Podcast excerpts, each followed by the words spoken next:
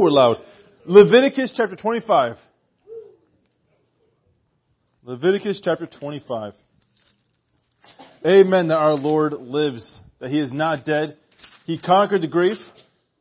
One day we will see him face to face and be able to say thank you. That, that's going to be a good day. That's going to be a good day. So a year closes today, another year starts tomorrow, and I was looking, I was like, man, what am I going to speak on? It's like the New Year's message. I'm like, I don't want to be tacky. But I was like, I wonder if, I just, in my mind, I'm like, what, what haven't we studied in the Old Testament, like about Jewish calendars? And I just love that historical type stuff. I'm like, oh, the year of Jubilee. I haven't really looked at that much. I wonder, wonder what that's all about. So for a month or so, I, I've been looking at what the year of Jubilee is, and I've come across a couple interesting things that I kind of want to share with you today. So I think our purpose today is we're going to, one, look at what is the year of Jubilee in Jewish um, customs. Then we're going to look at how it was a foreshadow of what the Messiah would do. And then we're going to look finally at some practical applications. How do we live out some of those principles that we've learned in today in the modern age of being a Christian? Okay. So that's kind of where we're headed today. Hopefully we can get through all of it. All right. So before we begin, begin let's uh, open the word of prayer. Lord my God, I give you so much thanks for this opportunity to come up front and, and share from your word. Lord, I pray that it be your words, not mine. For yours is the only one worthy to be listened of. I pray that all is said and done will be glorifying to you. That we may glean from your scripture. May your Holy Spirit illuminate it to us this day. May you be glorified in all that is said and done. In your Son's name we pray. Amen.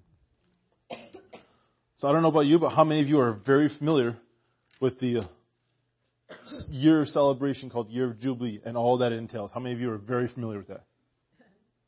Probably not many, because probably not many of you actually sit down and read through the book of Leviticus very often. It's not your go-to book usually. All right, when you're, not, when you're sure, oh, I don't know what to read this month, Leviticus is not usually the go-to book. It's usually like you know John or Romans or Ephesians is my go-to book. All right, it's, it's not this one. So we're actually going to spend some time. We're going to read through a giant chunk of the scripture. So we actually, one, know what the uh, year of Jubilee is about, and then we'll, we'll dive into some of its uh, lessons, all right? so Leviticus chapter 25, I don't want to start in verse 1, so I'll give you a little backlog for the first uh, eight verses. God made the heavens and the earth in six days and, every, and. God made everything in six days. On the seventh day, He rested. He continued that tradition on into the Jewish customs. He said to the, His nation, all right, listen, you may work the land, you may sow, you may reap, you may be a farmer for six years. On the seventh year, you may not work the land. It must give it a rest. All right, you must give it a rest. But don't worry, on that sixth year, I'll give you so much food, so much abundance crops, that the seventh year you won't have to worry about food. Take me on faith that I'll provide for you. And the seventh year, you rest. You don't need to work the land. I want the land to have a year off. The year of Jubilee is that's where we're going to pick up now, okay? So, verse 8. Sorry, that seventh year is called the Sabbath year. All right? Just as seventh day of the week was called the Sabbath day, day of rest. Every seven years, that seventh year was the Sabbath year. All right. So count off seven Sabbath of years, seven times seven years, so that the seventh Sabbath of years amounts to the period of 49 years. You guys get that? Seven years of seven, 49 years. Okay? Then have the trumpet sounded everywhere on the tenth day of the seventh month on the day of atonement. Sound the trumpet throughout the land.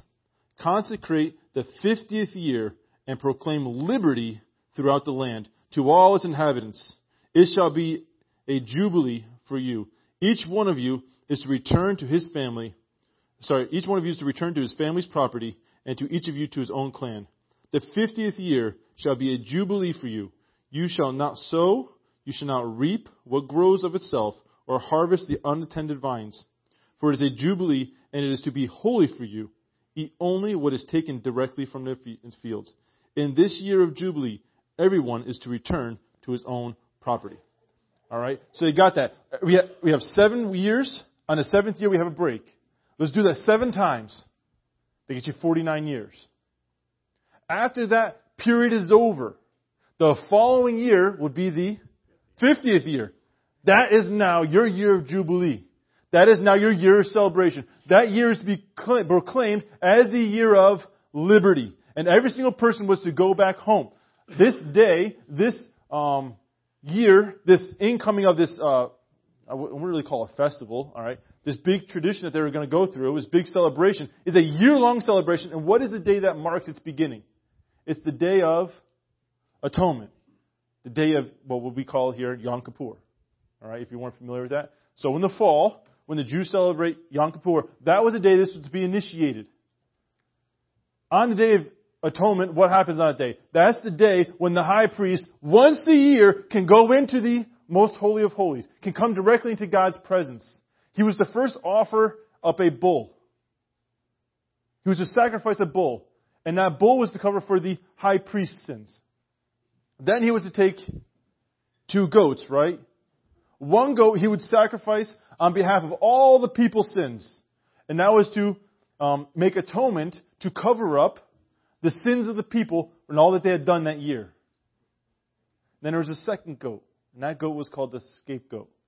And that goat was supposed to be released into the wilderness as a picture of God forgiving, releasing, remembering no more the sins of the people. They were washed away.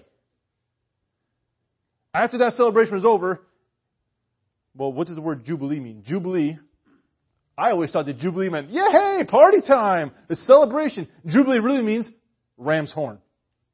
That's why I said, take a ram's horn, year of Jubilee, year of the ram's horn, take the ram's horn and blow it loud, loud trumpets.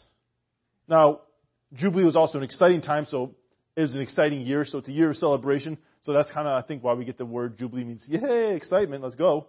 Alright? Celebrate the year of the ram's horn, blow a loud trumpet after that part of the feast is over. After the Day of Atonement has been ushered in, announce this loud trumpet through a ram's horn to initiate this entire year is now in the year of Jubilee. Okay? And each one of you is to return back to your native land. So if you had moved away from your parents and from their homeland, you go back home. Okay? Let's keep reading. Verse 14. If you sell land to one of your countrymen or buy from him, do not take advantage of each other. You are to buy from your countrymen on the basis of the number of years since the Jubilee, and he is to sell to you on the basis of the number of years left of harvesting crops. When the years are many, you are to increase the price, and when the years are few, you are to decrease the price, because what he is really selling you is the number of crops.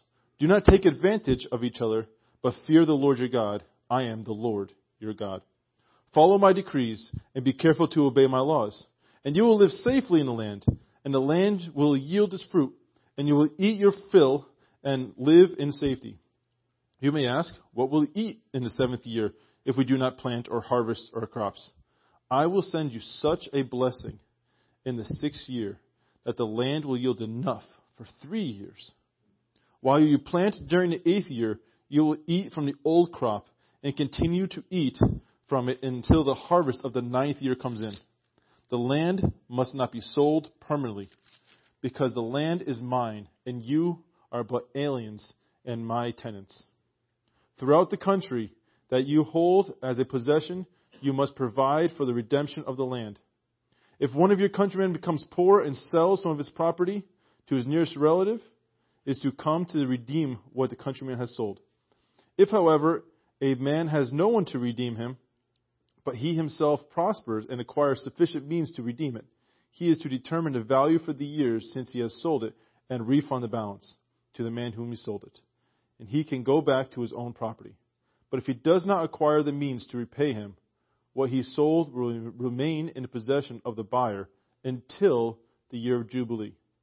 It is to be returned in the year of Jubilee, and he can go back to his property. So, do you guys get all of that? All right? sounds a little confusing. Let me break it down for you, all right? Simply as this. When it says buy and sell land, it's not like here, all right? I bought a house. The house that I, well, I, don't fully own the house yet. I'll own the house in 2050.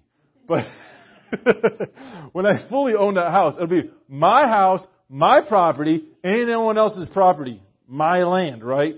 Except for the state of Connecticut thinks it's still theirs if they want. But anyways, regardless of that, it's my property, my land. I never have to give it up. In tradition that God has put into place, all right, God says this: the land that you live in is not yours; it's actually mine. You're just aliens and tenants living in my space, and, and I want to bless you while you live there. So let's just say for a minute that I have this wonderful place. I got this big farm, big land, and Jared comes in. He's like, yo, yo, Brian, can I buy from you a portion of that land? I, I want to own some of it. I want to work the land. I want to make some money off of it. I, I, I, I want to own my own property. I'll say, sure. And I sell him part of my land. It becomes his. He can build it, he can develop it, he can live on it, he can harvest it. But in the year that the year of Jubilee arrives, guess what happens? It's not his anymore.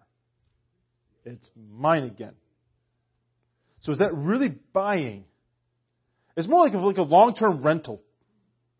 All right? In a rental property, you never really own the property. It always belongs to the original person.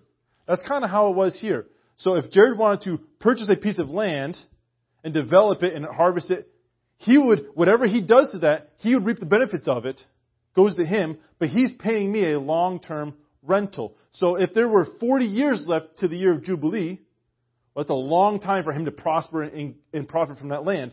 So I'm going to charge him, I'm going to sell him the land for a lot of money.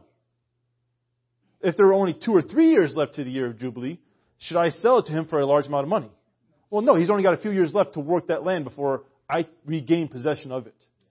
So the year, so uh, the Jews, okay, it's like a long-term rental. All right, if you bought or sold things. What if you couldn't afford to keep your land going? What if you needed money badly and you had to sell your property you didn't want to? Shoot, I can't no longer afford to live here. I, I, I've fallen into maybe debt and I can't pay off my debt. You can, one, sell off your property. You can sell off your property. But in the 50th year, that property will come back to you. Your debt's forgiven. You could also, as we'll read in a second, you could sell yourself. You could sell yourself. If you have nothing else to give, what left do you have? You could sell yourself as a, a servant. And we'll continue reading on what, what goes on there, okay? After I pick my Bible up and figure out where I'm at. My bookmarker's going now, too. Leviticus 25. All right, we're going to skip verses 29 through 34 because it's talking about some exceptions. All right, but we'll go down to verse 35. Verse 35. If one of your countrymen becomes poor and is unable to support himself among you, help him as you would an alien or a temporary resident.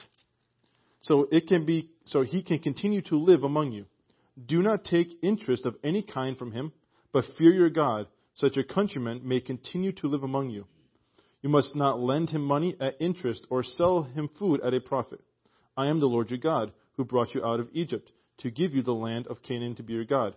If one of your countrymen becomes poor among you, and sells himself to you, do not make him work as a slave. He is to be treated as a hired worker, or a temporary resident living among you. He is to work for you until the year of Jubilee. Then he and his children are to be released, and he will go back to his own clan, to his own property of his forefathers. Because Israel, because the Israelites are my servants, whom I brought out of Egypt, they must not be sold as slaves. Do not rule over them ruthlessly, but fear your God. Your male and female slaves are to come from the nations around you. From them you may buy slaves. You may also buy from them temporary. Uh, you must sorry.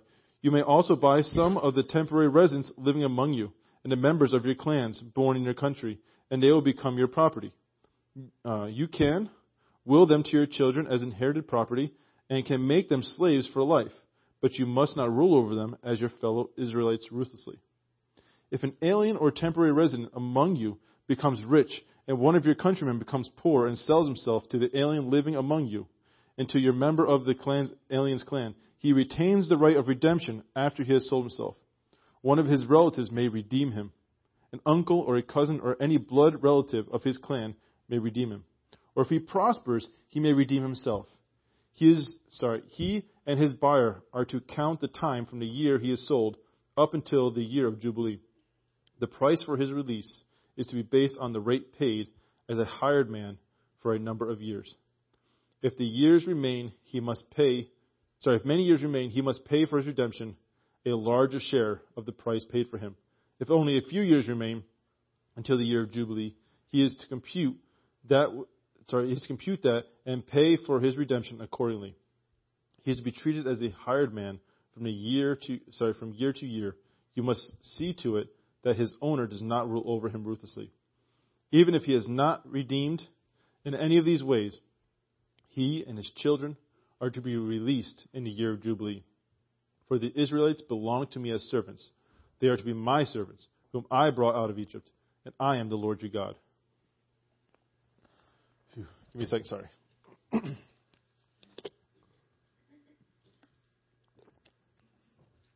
so, in this, a few things we see. One, in the year of Jubilee, they have just gone through the seventh year of the Sabbath year.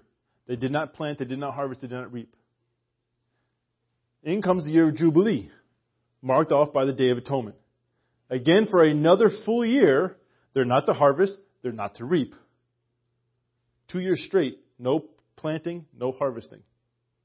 You are to return in that year back to your property, your original forefathers. When God originally separated the tribes and said, listen, I want the Benjamites over here, I want the um, Levi- uh, Levites over here, and he separated all the tribes. You're to go back to your land, your father, fathers, and reclaim the land that was yours if you sold it. If you didn't sell it, well, it's already still yours. But if you did sell it, you rented it out. All right, it's now back yours again. If you fell into debt, your debt's forgiven, wiped clean. Go back to your own land again. If you sold yourself because your debt was too great and you became a slave, or a servant, sorry, better. He, he does clarify here. If you go into so much debt that you had to sell yourself into slavery, sorry, again I said it, into servanthood, your debt again is wiped free. And you and your entire family, if you happen to have a family, because 50 years is a long time, all right, you may even have a family at that time. If your family went with you into servanthood, you are also set free, debt free. Go back home. That's huge! Could you imagine if all of a sudden someone came to me, hey, House is paid off, done deal, you owe nothing. I'm like, yeah, day of celebration. All right? That would be a huge day in my, my, my family. This year was a long expected, long waited for year. The people in Israel looked forward to this year coming. It came probably once in your lifetime. This was a big day when it came. This year was long expected. People wanted this day to arrive. How does this apply to our Savior? Okay? Well, this year was a picture, a foreshadow of a time when God would send his favor on mankind and he would return and fix the depravity of man on this earth. Where do we see that? Turn with me to Isaiah 61. You may already know where I'm going with this. Isaiah 61.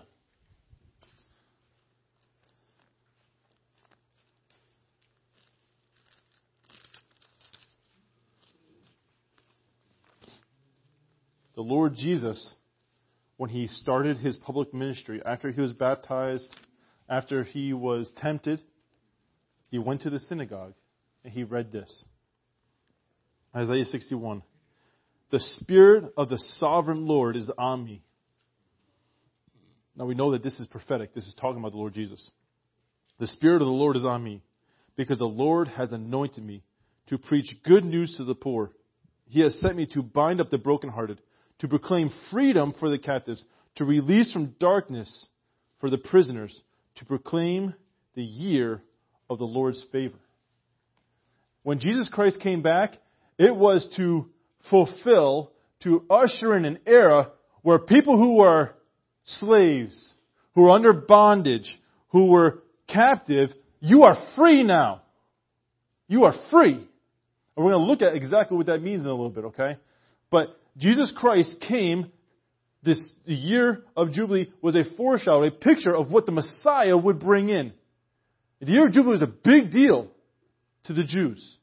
A long expected time where we are free from debt, we are free from uh, anything that we may know, maybe servanthood. We are free. Go back home, reclaim what we have. A year of happiness, a year of celebration. That is a picture of the, the, the great era that the Messiah would usher in. We know that the Messiah came to remove the sin, to remove, we'll talk about the debt that we paid, that we owed. As children of God, we now live in freedom. And we're going to dive into some of these verses, all right? Turn to me to Romans chapter 8. I want to look at how Jesus Christ kind of fulfilled the shadow of what the year of Jubilee did. Just as the year of Jubilee was a time where people were set free, what did Jesus Christ do for us? Romans 8. Sorry.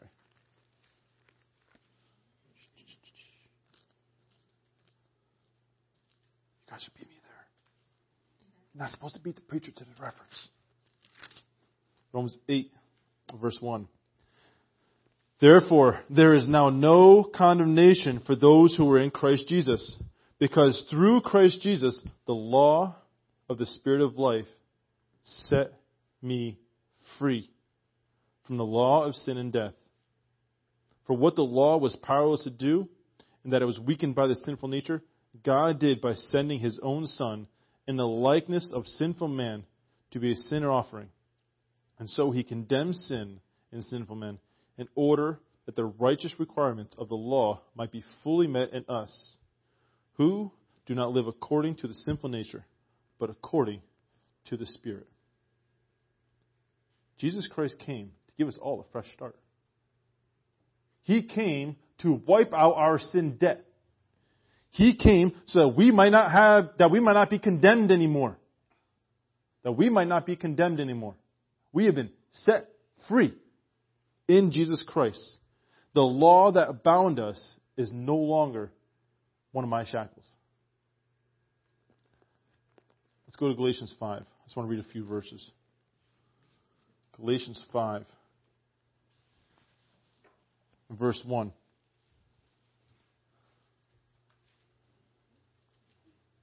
It is for freedom that Christ has set us free. Stand firm then and do not let yourselves be burdened again by the yoke of slavery. See, Jesus Christ, when He came, He set us free. Literally, He set us free in two ways, alright?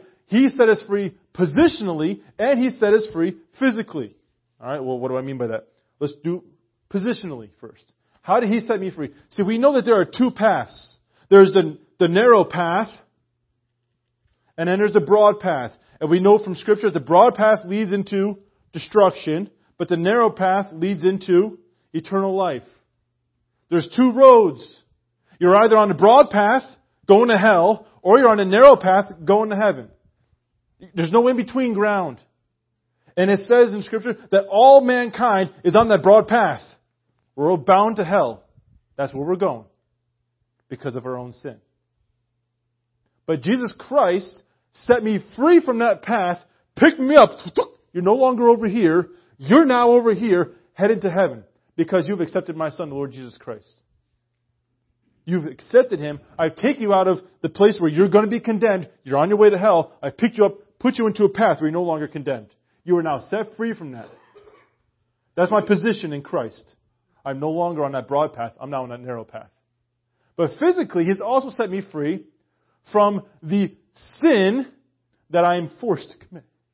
See, unbelievers you know what? Uh, in school, I ask my students not to swear.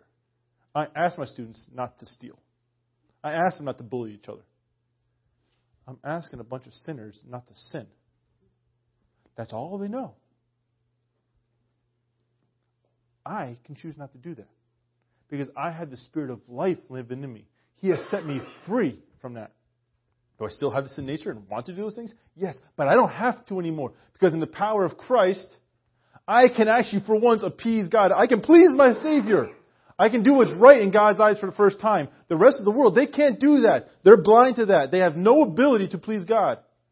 I am set free from sinning. Don't have to do it anymore.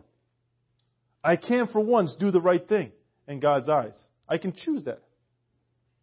So He set me free in a way that I'm no longer on a broad path. Positionally, I'm now on a head path going to heaven. And He's also set me free from, I can now live by the fruit of the Spirit. I can do the right thing. Never before could you do that. You, couldn't. Without faith, it's impossible to please God.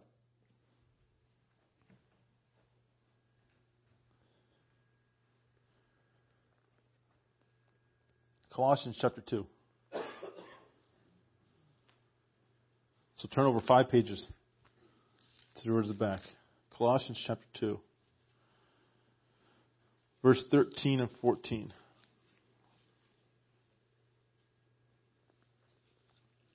If you don't have that, if you if you're an underliner, this is one of those verses you're going to want to underline. If you're not an underliner, get a pen. This is one of the ones you're going to want to underline. Okay. Colossians 2:13 When you were dead in your sins and in the uncircumcision of your sinful nature God made you alive with Christ. He forgave us of all our sins, having canceled the written code with its regulations that was against us and that stood opposed to us. He took it away, nailing it to the cross.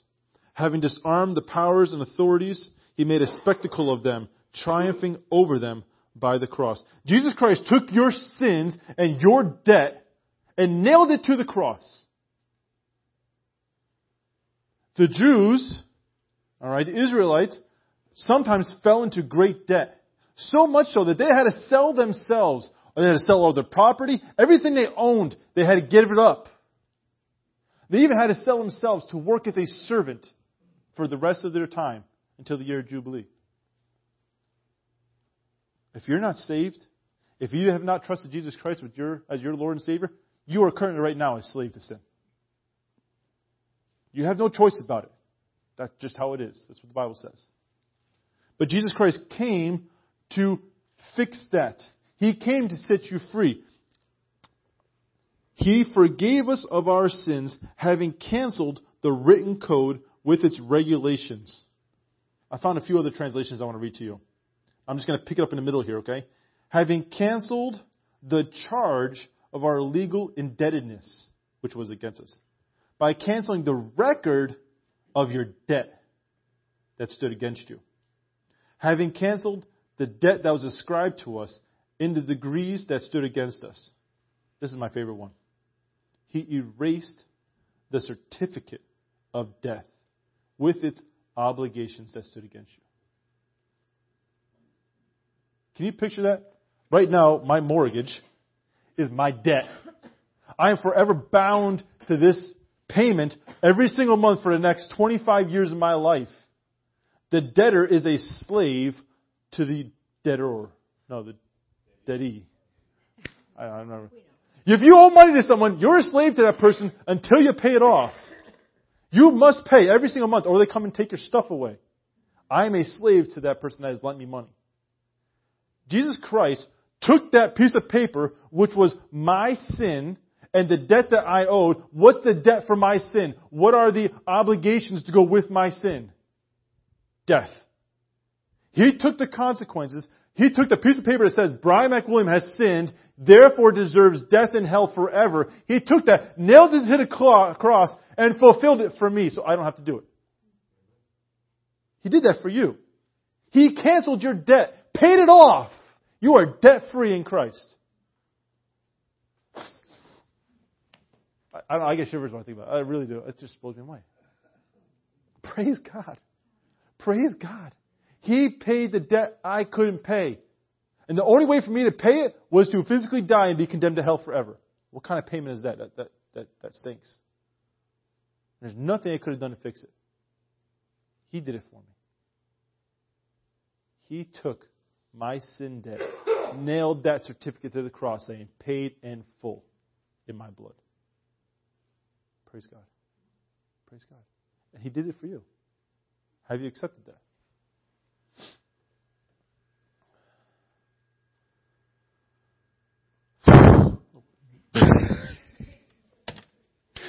Sorry.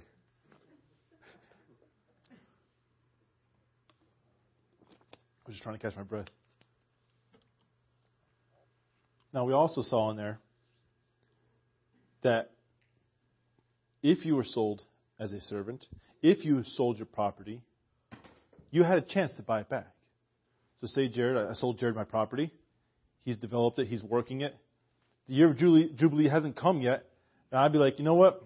I know it's my property, and I could wait the next 10 years for me eventually to get it back, but you know, I really want it now. Uh, yo, Jared, you've been a great tenant. Sorry, buddy, I'm going to evict you. I want my land back. I'm not going to kick him out. I'm going to pay him off. The amount of money that he paid me to rent my property, well, there's 10 years left. That's about half of the time that you've had, so here, here's half of your money back. I could redeem, I could buy back my property. See, we talk about redemption all the time as Christians. All right? And I've never really understood. I know what it, I know what it means to buy back, that Jesus Christ bought me back, but I never understood it through the, the legal terms of the, the Jewish society. If I sold my property, I could buy back my property early if I don't want to wait till the year Jubilee. If I had to sell myself as a slave because I was so far deep into debt that I had to sell myself as a slave, if, as a hired worker, I may have earned some wages, or maybe a relative passed away and I got an inheritance, I could purchase my life back and give my owner, my debtor, the amount of money that remains for that next 15 years, 10 years, however much time I owe to the year of Jubilee. I could pay myself off. If I couldn't, though, if I couldn't pay it off, back to Leviticus.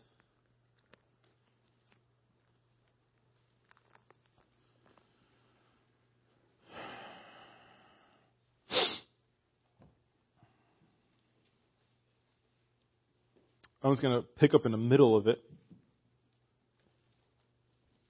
Let's just go to verse 48.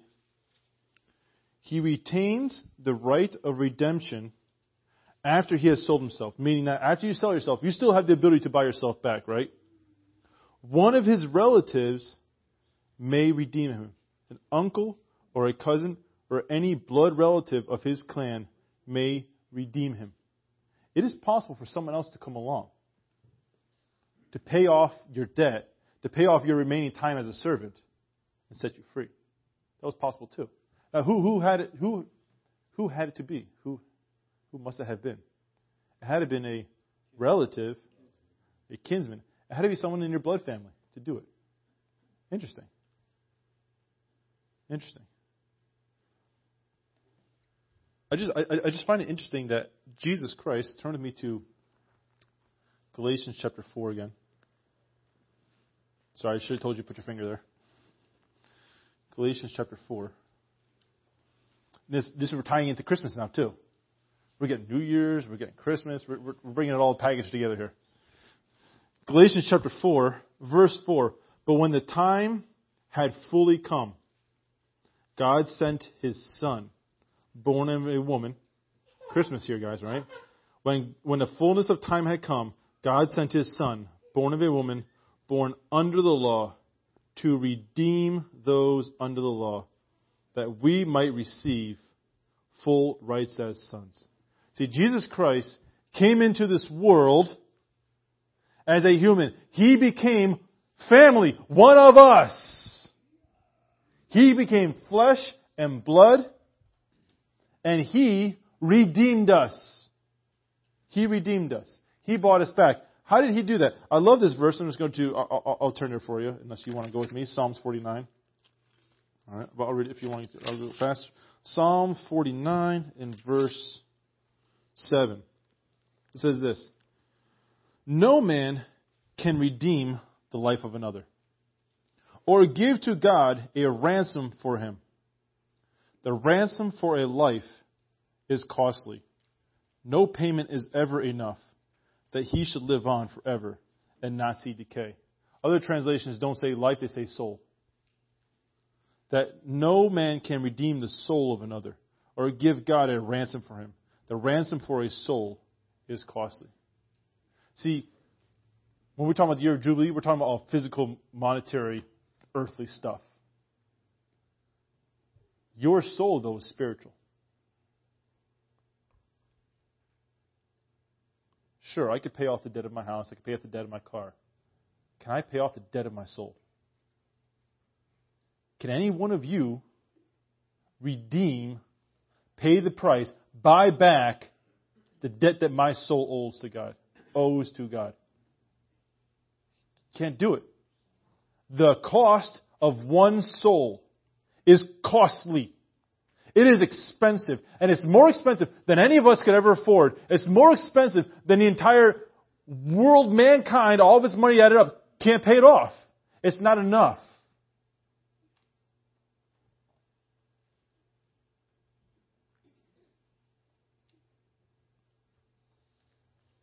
The only way to pay off the debt for one's soul, to redeem one's soul, was Jesus Christ. He had to die. He had to give up his life to pay for mine. That was the cost. See, when someone redeemed one as a servant, when someone redeemed a property, they took out their checkbook, flapped down a check. Jesus Christ couldn't take out a checkbook. There was no money he could pay. The only monetary thing that would work to appease a God who was righteously upset and wrathful against sin was to die. He had to give up his life. He had to endure the wrath of God to appease, to make right the debt that I owed. He had to do it. That was the only way possible.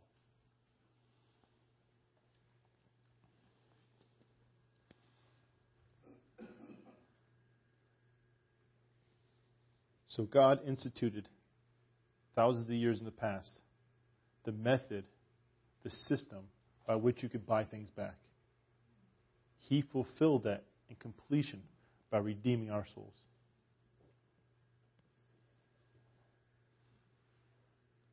Now, how do we take some of these principles and apply them into everyday life?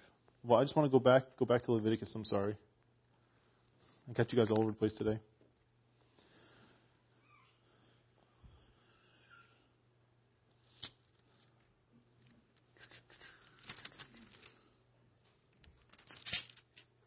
There it is. Leviticus 25.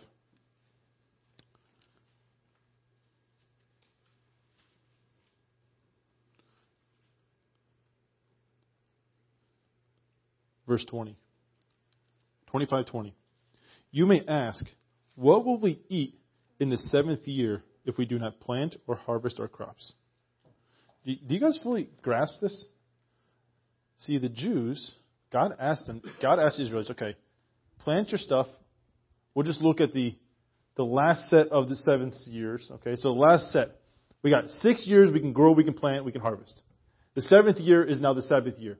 Can't seed, can't sow, can't reap. The year after that is now the year of Jubilee. I can't sow, I can't reap, I can't gather food up. So there's two years back to back. I can't grow anything, I can't reap anything, can't harvest anything. All right, the next year I can start growing things. If you've been a farmer at all, once you plant something in the ground, can you eat it? No, you got to wait basically a full year. So the Jews are like, okay, God, um, basically you don't want me to get any food for three years. You want me to survive for three years on the crop that I get from the last year that I can grow things, which is the sixth year. So for the seventh year, the year Sabbath, I can't collect food, can't grow food. The eighth year, can't grow food, can't collect food. The ninth year, I can now grow food, but I can't eat it yet because it hasn't grown yet. So for three years, basically, Lord, three growing seasons, you're asking me to trust that you'll provide for the past. Could you imagine God doing it today? Hey, I want you guys to work for six years. In that sixth year, I'll give you enough money to, to survive for three more years. Could you imagine? I'd have a hard time with that one, God.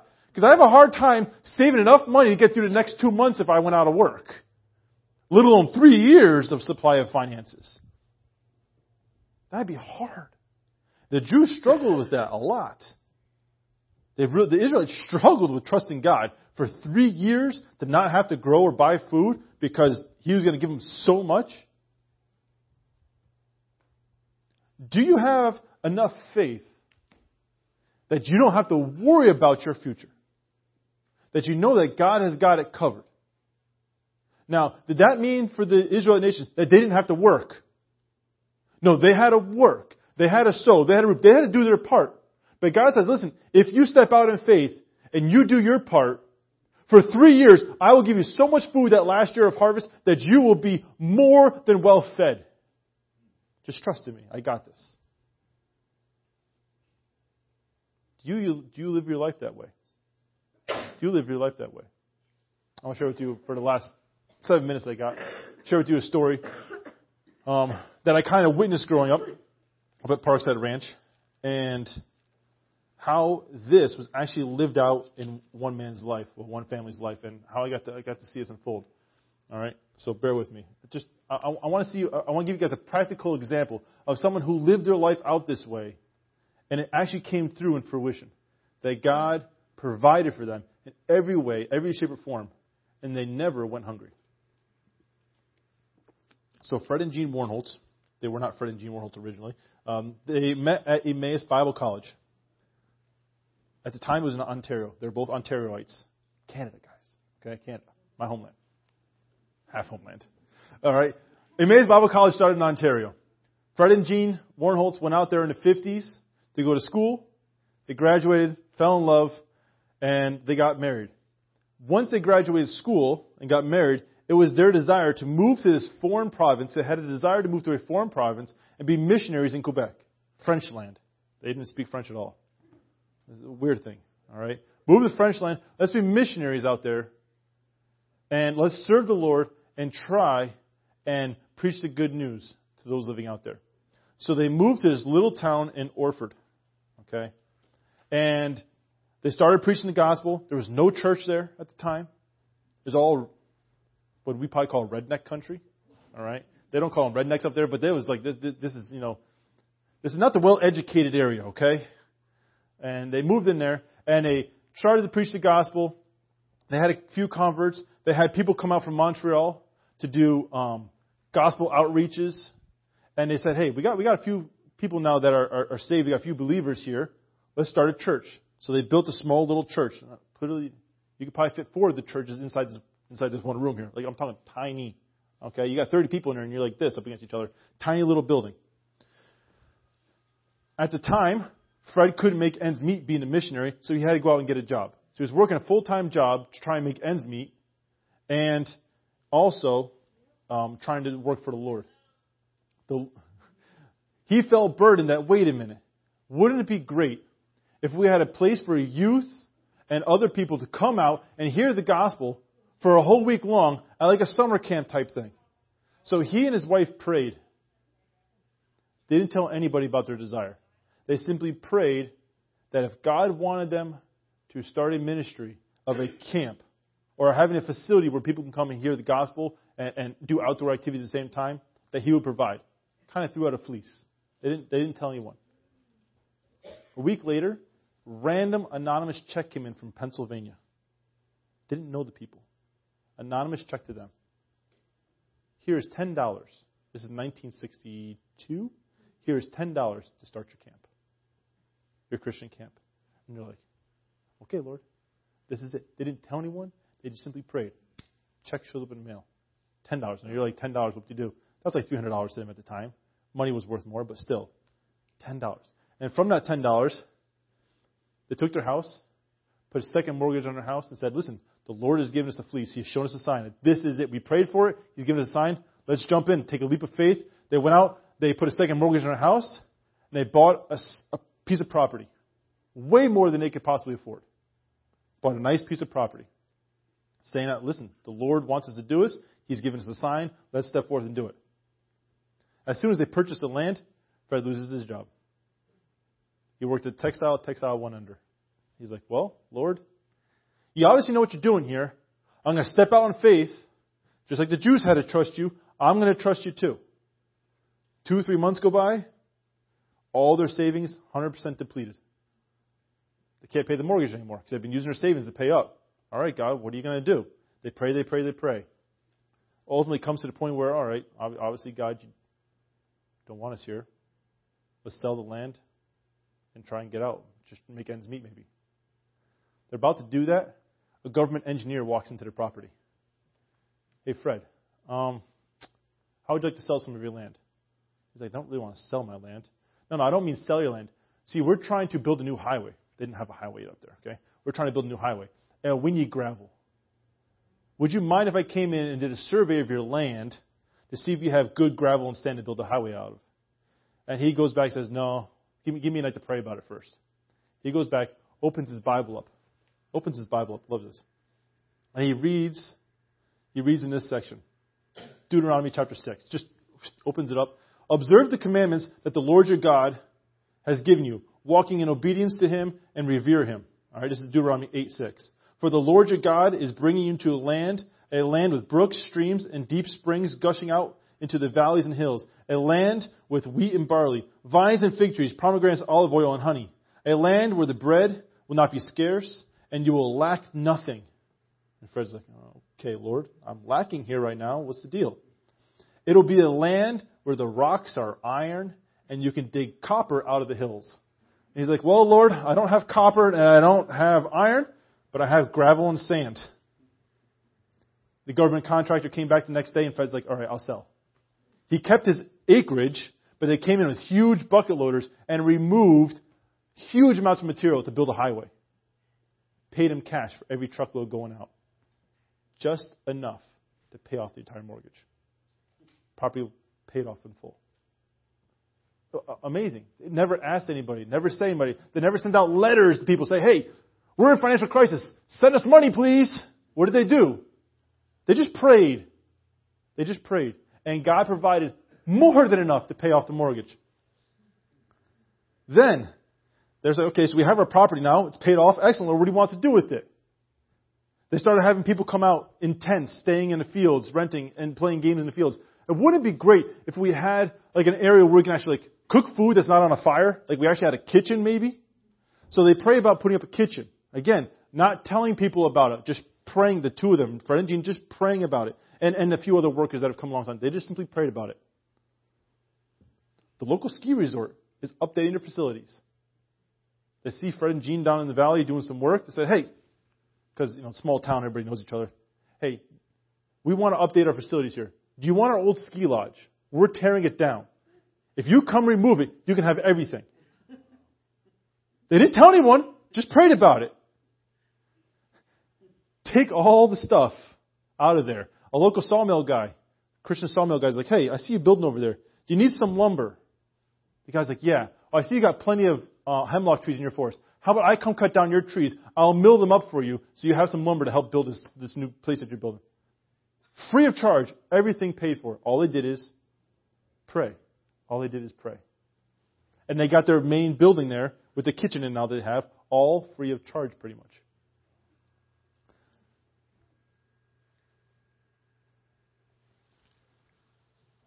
At times they did need money. They went to the bank. The bank said, You have no job. You have no income. We ain't giving you a dime. And I was like, Oh man, what are we gonna do?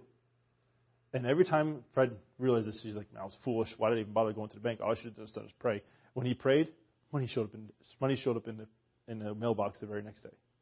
He said it was amazing. In 1976, the Summer Olympic Games were held in Montreal. So the year before, uh, a bunch of Canadian Christians, a bunch of American Christians said, "Hey, we're going to flock, we're going to swamp, we're going to override the Olympics with Christian literature, outreach. Let's let's take this and use this event for God."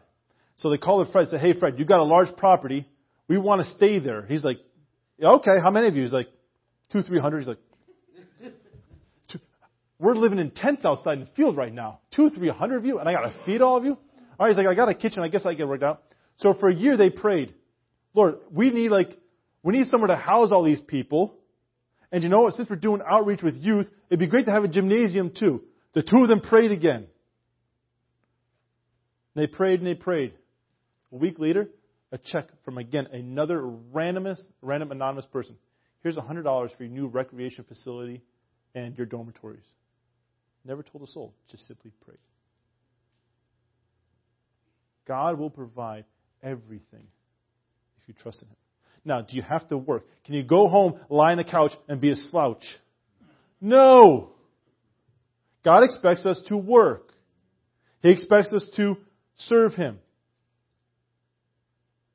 The theme verse that Fred had his whole life was a verse that I've never forgotten since he told me.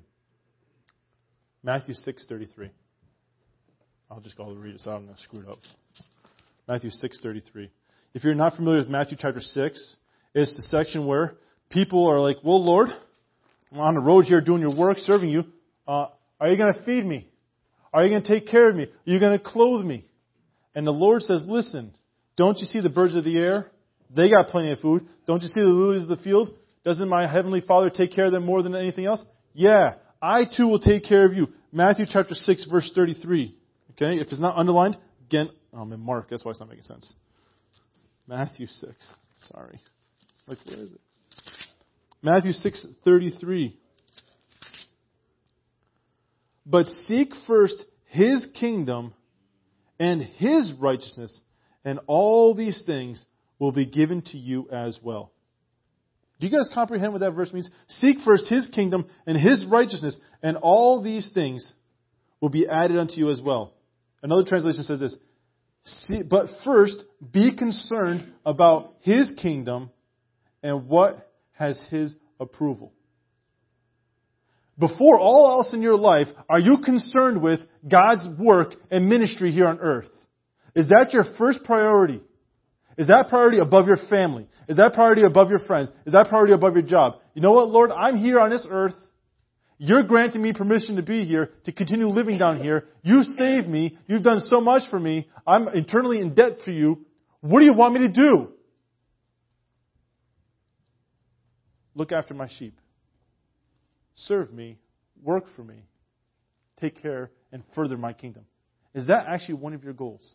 Is that one of your top priorities is to serve God and further His kingdom. If that is a top priority in your life, God, I want to see your kingdom grow. I want to preach the good news. I want to live out a good example of you on this earth, to live a life worthy of the calling you've given me. Then what does he say in return? All these things will be added unto you.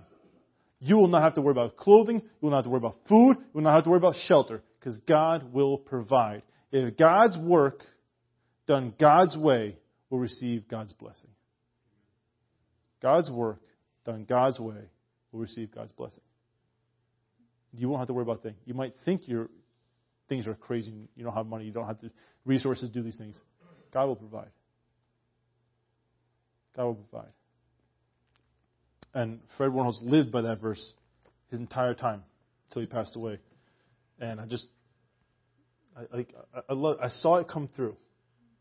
I saw a man for 50 years. I wasn't alive for 50 years, but I saw his, his I saw his, the fruit of his labor. For 50 years, God provided everything he ever needed because he simply prayed and stepped out in faith that God would do it. Do we live like that? The Israelites had to trust God that he would provide enough food for them for three years. Do we trust God to take care of the things that we need to? Some of us in this room have seen God do amazing things and provide for in ways that we would never even expect or even know. God healing people, God providing finances. God can do amazing things. But you know what? Sometimes you need to be seeking His kingdom first. Do you actually care about what He cares about? Or you care about number one only, me, myself, and I? Is that what you're concerned about? Let's close in prayer. Lord God, our Father, I give you so much thanks that your Son, the Lord Jesus Christ, came to set me free. He came to redeem us, to buy back our souls. And Lord, we know from your word that it is costly to pay for a soul. And the cost was so great that it cost you your son's life. I thank you that you went through with that. You didn't back down. You didn't get to the cross and say, No, no, I really don't want to do this. and, and get down and walk away. When you certainly could have. You chose to go through with it. You finished the work that you started. And the consequence of the work that you finished is me being redeemed. I thank you, Lord. I pray that for the rest of our days, we would seek first your kingdom. To seek what has your approval. And I pray that we would trust in faith that you'll provide for the things that we need. Because, Lord, there's nothing more valuable than souls being saved. Lord, we thank you for loving us. We thank you for dying for us. In your son's name we pray. Amen. Have a blessed new year.